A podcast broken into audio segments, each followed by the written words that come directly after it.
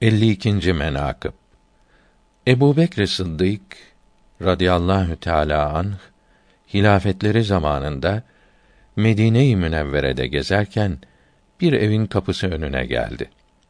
O evin içerisinden ağlama sesi işitti. Bir kadın şiir okuyup gözünden yaş akıtır. O şiirin manası budur. Ey ay yüzlüm, sen aydan daha fazla güzelsin. Parlak ay yüzün ile güneşi alt edersin. Dayem, dadım henüz ağzıma südü koymadan önce senin yakut dudaklarına hatırlayıp kan içtim. Bu şiirin okunuşu Hazreti Ebu Bekr Sıddık'ın mübarek kulaklarına tesir etti. Kapıyı çaldı.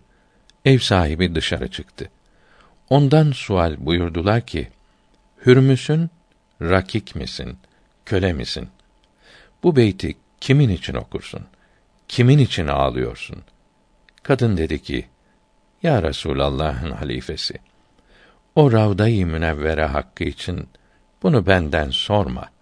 Buyurdular ki, gönlün sırrını duymayınca bu makamdan adımımı atmam.'' Cariye içten bir ah çekerek Beni Haşim gençlerinden birisini söyledi. Sıddık Hazretleri mescide vardı. O cariyenin sahibini bulup parasını ödeyip aldı ve azad etti. Sevdiği gence nikah etti veya bağışladı.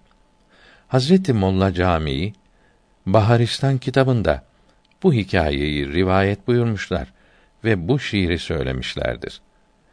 Ey gönül! Cihanın bütün maksatlarını bir tarafa bırakmış olan kimseden başkası seni sevdiğin ile birleştiremez.